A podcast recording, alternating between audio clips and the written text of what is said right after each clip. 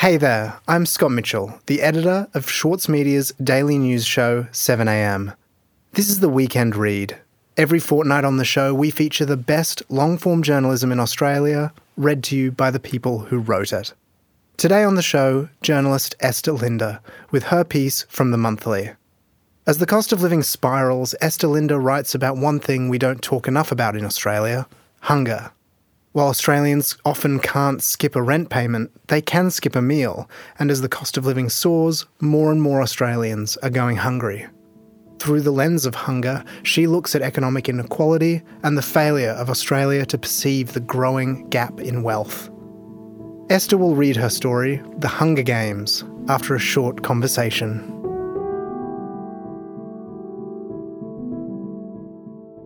Esther, we know that cost of living is really the challenge of Australian life right now. So many people are struggling. When you began to look at this topic of food security, how did you want to cover it and what did you want to bring into focus with the way you approached the story?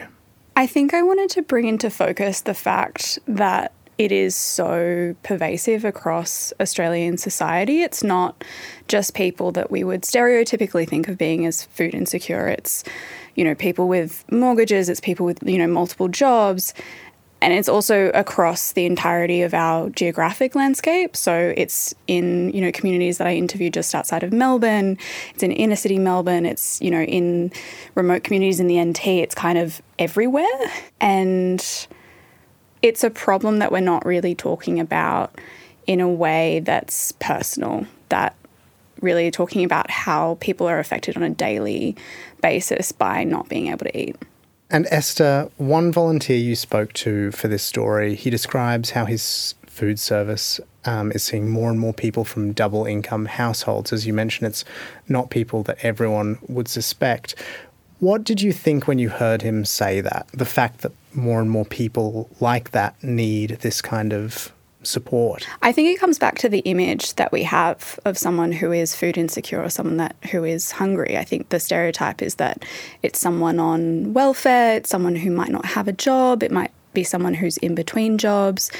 And you know what he was talking about was that it was really cutting across many levels of society. It's from people who are on welfare, absolutely, but it's also people who would consider themselves middle class that own a home. You know, they might um, live in a sort of traditionally wealthier part of town, are university educated, but they are still struggling to make ends meet. And I think that in the cost of living crisis, and especially with inflation and interest rates going up so dramatically as they have over the last year, it has really come to this point where people are sacrificing food because that is something that they can sacrifice or have to. You know, you can't not repay your mortgage. But in the same vein, when you're sacrificing food, that has so many flow on effects on your health, on your mental health, on your overall well being. So, yeah, it was definitely a thing of it's not what you expect, and it is so much more pervasive than we think. Well, Esther, thank you so much, and I can't wait to hear you read your piece. Thank you.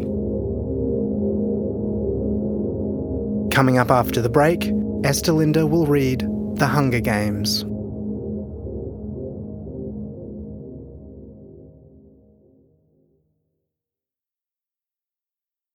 For longtime editor Winnie Dunn, there were a few rules she followed when writing her debut novel. I really don't subscribe to writing for the sake of, you know, trauma dumping or getting your trauma out. That's what a therapist is for. Please, please go see a therapist. We're very pro therapy on yeah, this. Yeah, that's no. if that's what you're using writing for. I'm Michael Williams, and on this week's very therapeutic episode of Read This, I chat with Winnie Dunn. Listen wherever you get your podcasts.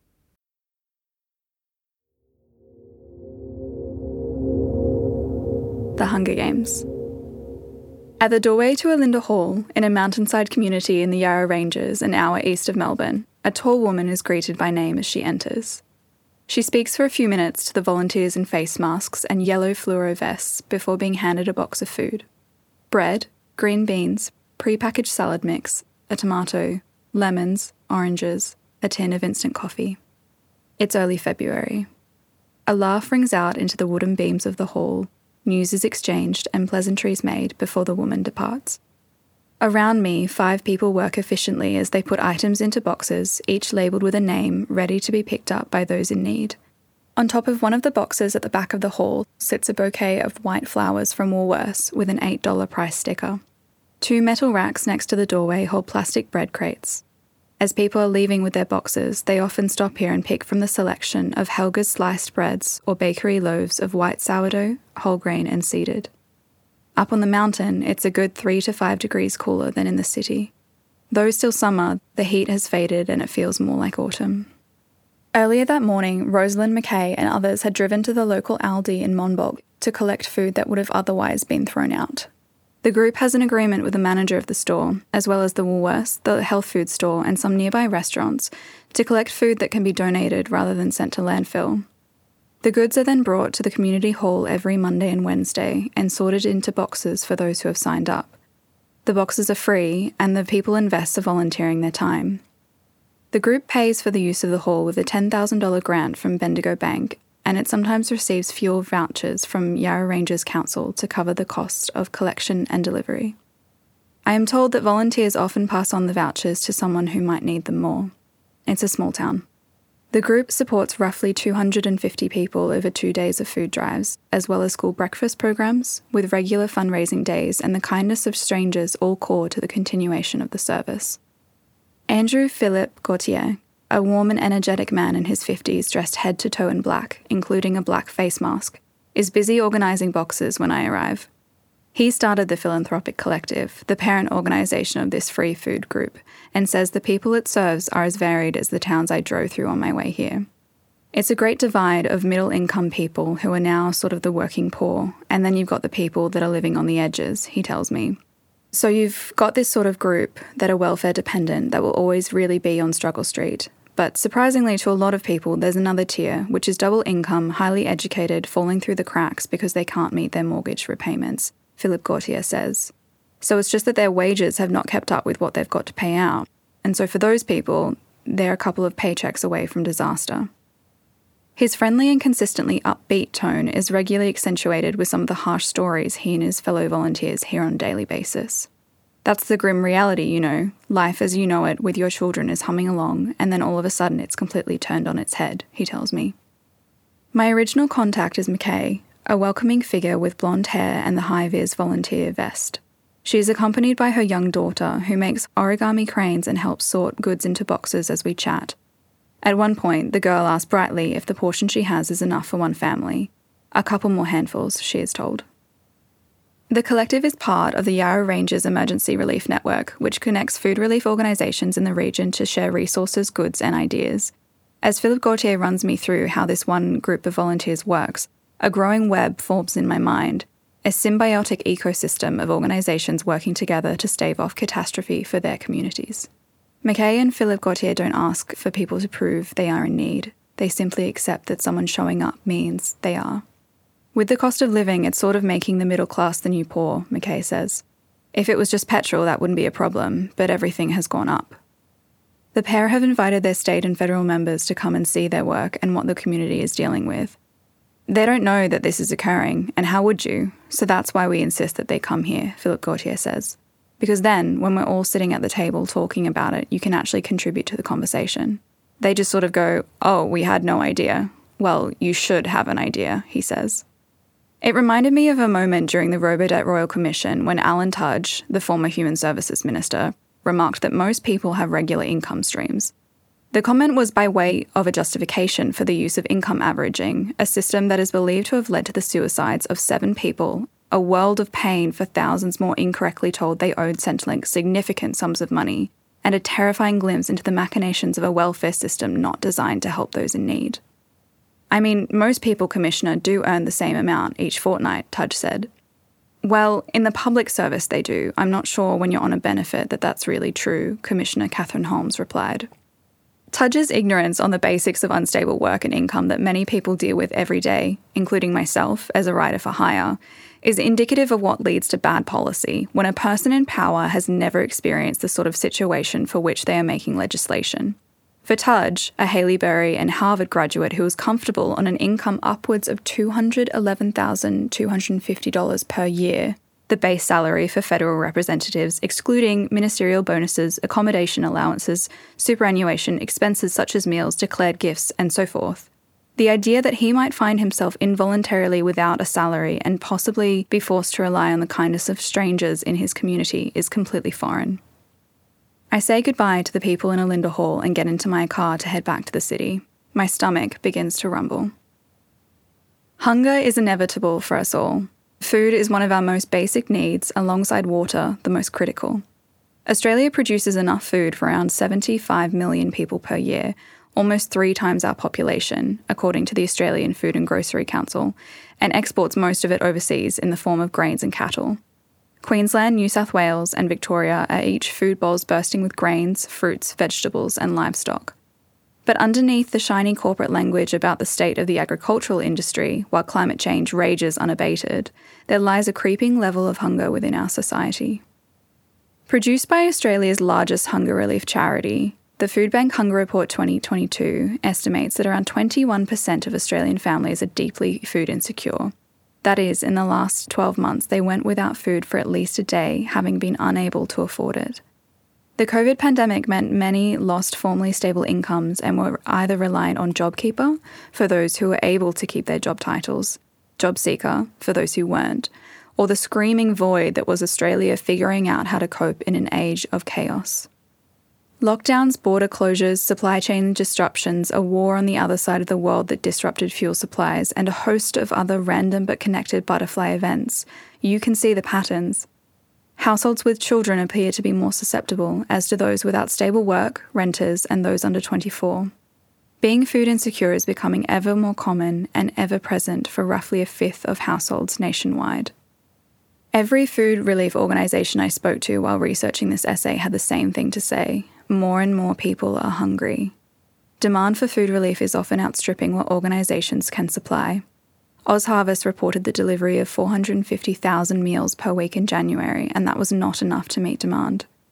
SecondBite, Australia's largest free food rescue organisation, reported three quarters of the agencies it supports faced increased demand for assistance from both established clients and a new range of those needing support.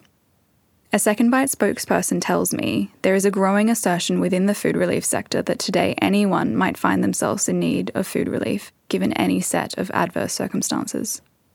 With interest rates rising, a national housing crisis, and the stagnation of wages, alongside recurring natural disasters that tend to wipe out capacity and raise prices, food becomes the thing that people are sacrificing in order to meet other financial needs. I think what the broader public doesn't understand, and what the government would certainly like to stick its head in the sand about, is the fact that the cost of food going up often outstrips inflation more broadly, says Kristen O'Connell, spokesperson for the Anti Poverty Centre, an advocacy group established in 2021 who herself lives below the poverty line. A lot of our most essential expenses, things like electricity, go up at a faster rate than inflation, and that means we are being hit the hardest out of anyone in the community. The Consumer Price Index is a measure of the overall change in prices for consumer goods, providing a snapshot of inflation's effect on households. In other words, it's a measure of how much more expensive things are compared to a quarter or a year ago. In the 12 months to December 2022, the CPI went up 7.8%. Food and non alcoholic beverages, however, increased by a rate of 9.2%. Simply, food is more expensive now. Specifically, the average cost for fruit and vegetables is 8.5% higher than it was at the end of 2021.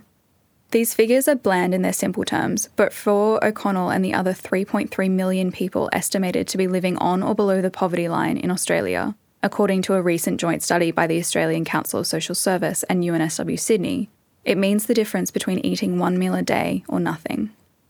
Most of us will tend to cut food before we cut just about anything else out of those bare essentials, O'Connell says. Because falling behind on rent means you can become homeless. Falling behind on electricity means you can't have an awful lot of basics, even things like having a fridge or having a phone to stay connected. So, what happens is you just train yourself over time to get used to eating very infrequently or very small amounts, or you find foods that make you feel full even without there being a lot of nutrition. It's a grim reality that the roughly 2 million people on JobSeeker, the disability support pension, and others that fall through the gaps know too well. The cost of living crisis ultimately becomes or exacerbates a food security crisis when those are the choices you're faced with, O'Connell says in a raw voice. A disability support pension recipient, she has direct experience of the consequences of frugal welfare policy.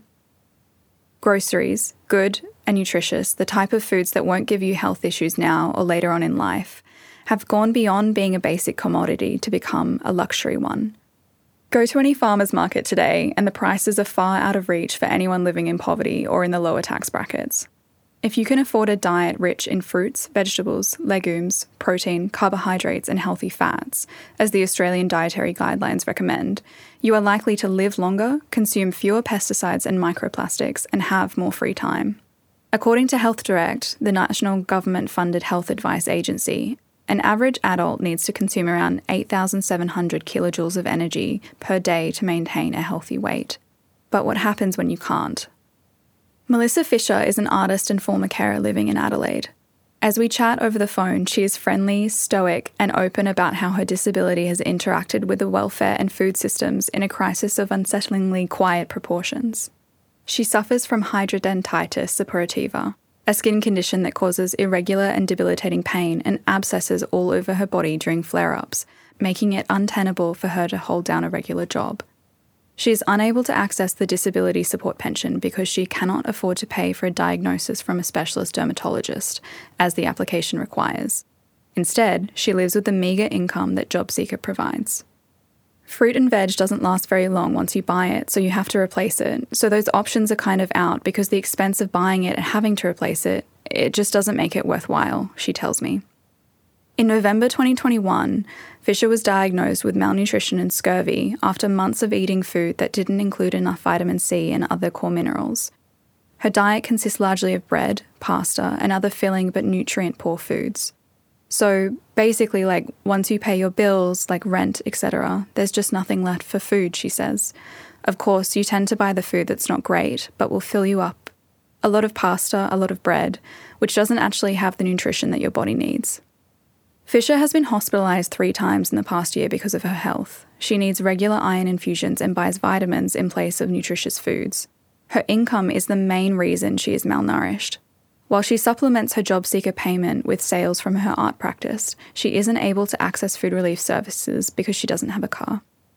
As for many people living in poverty, the coronavirus supplements that lifted welfare payments by $275 a week brought Fisher some relief. Despite the persistent waves of COVID and ongoing lockdowns in New South Wales and Victoria, these supplements were ended in March 2021. The grim circularity of her repeatedly needing to access the public health system because of the lack of welfare support to live a better life is not lost on me. One afternoon in late February, as I am working on this essay, I spend an afternoon at a friend's rental house in inner Melbourne's Richmond. Victoria Street is brimming with excellent pho restaurants, Vietnamese grocers, and a three level shopping complex. I've left it too late to shop at a well stocked and decently priced Asian grocery store nearby, and instead head up two escalators to the Woolworths. The supermarket's green logo, so simple, is ever present. Everything is clean, sanitized, and in ordnung. I can't be sure if the aisles are the same in every branch you walk into, but it would make sense. Each a copy of the next.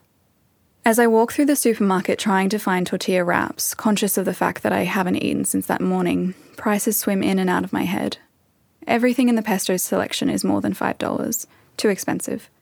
Pasta. You have the option of homebred, middling, or fancy. I've been eating beans and rice recently, an easy meal with simple ingredients. I grab two green apples, the tortillas, and a couple of other things, and eye the bottom shelf of the bread aisle. Everything at the cheaper end is sold out, and there are only two loaves of sliced white bread remaining. Ingredients wheat flour, water, yeast, vinegar, iodized salt, canola oil, soya flour, vitamins, thiamine, folate. Not exactly nutritious. Back at the front of the store, blueberries, powerhouse sources of vitamin C, are $4.70 for a 125 gram box. Avocados, full of healthy fats and vitamins, are $2.50 each. Apples, Granny Smith, are $3.90 a kilogram. If you only had $10 or less for a day's worth of food, what would you do? As Andrew Lawrence, a member of the Australian Unemployed Workers Union, told the Senate inquiry into the extent and nature of poverty in Australia this February, eating healthy costs a lot of money. If you live anywhere in an urban sprawl, chances are there are still smaller places to shop for vegetables away from the meat grinder of corporate supermarkets. But they are becoming few and far between, and the story is completely different in rural and remote Australia. Aboriginal and Torres Strait Islander communities living on country know this better than anyone. For First Nations people who live in the hundreds of remote communities dotted across Australia, capitalism and a history of colonisation have combined such that remote Aboriginal citizens are some of the most food insecure people in the country. A tin of coffee for $50, fresh food available once a week in the local store, if that, milk twice the price it would be in a metropolitan city. This is all common for people living in places such as Nooka, Nhulunbuy, or Wadeye. A parliamentary inquiry prompted by the former Minister for Indigenous Australians, Ken Wyatt, found that food and grocery prices are consistently higher on average in remote areas than in the rest of the country, and an often unstable supply chain meant that transportation of fresh fruit and vegetables could not always be guaranteed. A 2019 study by the Northern Territory Government found that the cost of a quote, healthy food basket to feed a family of six for two weeks was 56% higher in remote communities than in metropolitan centres. These communities include some of Australia's lowest socio-economic groups, and yet they are paying up to one and a half times the average amount for food. The committee's report is the third time the topic has been examined, also in 2009 and 2014, and the report's authors comment that it is, quote, notable that all of the same issues were raised earlier without noticeable action or change since. I leave the supermarket thinking about an article I had seen the day before about how Woolworths was introducing new levels of surveillance for their self checkouts. The new overhead AI camera system watches for items not scanned, in many ways assuming everyone is a would be thief, a measure labelled punitive and unnecessary by critics. The security guard chats nonchalantly to another employee as I leave the self serve bay. Across the grim, fluorescent lit landing of the shopping centre's top floor is a Services Australia branch. I hadn't noticed it when I came in. One solution to solving persistent food insecurity has been canvassed many times by those in need and flat out rejected by both major parties just as often raising welfare payments. What is referred to as the poverty line in Australia can mean several things, but based on the latest data from the Australian Bureau of Statistics, the Australian Council of Social Service defines it as an income of $489 or less per week for a single person and $1,027 for a couple with two children. The job seeker payment is currently hovering around $346 a week for a single person with no dependents. Raising job seeker and other welfare payments to a livable level would ultimately cost some $200 billion, according to Guardian Australia's interactive budgetary tool. The scheduled Stage 3 tax cuts, the higher end of which solely benefit those who earn more than $120,000 a year, are instead projected to cost the Albanese government, at the time of writing, $254 billion over a decade. The cuts were devised by the former coalition government, whose robo-debt scheme demonised those on welfare as thieves in order to minimise costs. It is simple to raise Social Security payments. All that is required is a political will to do so. The Senate inquiry into poverty was told in February by Kavitha Sivasamy, a lawyer representing Economic Justice Australia and Canberra Community Law. The inquiry, chaired by Green Senator Janet Rice, has received 144 submissions from a range of welfare advocates, including the food relief sector. Every decision the government is making shows a complete and utter lack of understanding of our lives or a total lack of care, Kristen O'Connell says. She and her colleagues at the Anti Poverty Centre were also present at the inquiry and urgently recommend raising payments to the Henderson poverty line, a relative measurement determined by a similar inquiry in 1973 that describes a level above the current ACOSS yardstick, and which includes measures around housing and other costs within society, to contextualise what it might cost to live simply but well. During 2020, welfare payments only just reached the Henderson poverty line with the additional COVID 19 supplements. Now, with those supplements ended, payments are nowhere near it. It is a policy choice. It's clear something can be done, the inquiry was told by Greg Jericho, Policy Director at the Australia Institute Centre for Future Work. The guts of the matter is that successive governments at all levels have chosen the path of least resistance, leaving provision of services to the private and community sectors. Instead of choosing to raise welfare payments, the federal government gives money to the food relief sector. With each middleman comes more administrative costs and less direct impact, what Rosaline McKay from Olinda described as a quote, inverse triangle, where the person actually needing help gets the least amount at the end. The fat has been skimmed away, sometimes deliberately, most often inadvertently. The situation becomes one in which good food is only accessible to those who can afford it. While fuel and freight prices soar and climate change ravages food production, the impact of increasingly expensive food will only deepen as people become more desperate. And while the outsourcing of welfare and social services to religious organisations, charities, and communities can create individualised solutions to large scale problems such as food insecurity, it also creates a system with little to no accountability for how effectively the money has been spent. Some call this profiting off poverty. O'Connell describes the food relief sector as, quote, part of the poverty machine in the way that it can fail to address the core problem, Food banks are giving governments ways to make it seem like they're doing things to help poor people, she says, when in reality it's just sort of perpetuating the non profit industrial complex. An interview I did months ago with a representative of one of the major food relief agents came to mind, in which the employee described themselves as, quote, an entrepreneur, and listed ways in which they wanted to create businesses from the demand seen in their community. I found it deeply troubling that someone who had such intimate knowledge of how people were struggling wanted to monetize need in such a way. There are solutions. There are ways to improve food security that give people agency and respect without demeaning them to prove their need. But it will take governments of all levels to take food insecurity seriously. The Free Food Group in Olinda are currently trying to secure funding to continue their work once the grant from Bendigo Bank runs out. If they don't manage to, many of the people that they help will go without. When my conversation with O'Connell is at an end, I ask her if there is anything else she wants to add. Her words ring in my ears for weeks afterwards. There is absolutely no need for anyone on this continent to be hungry.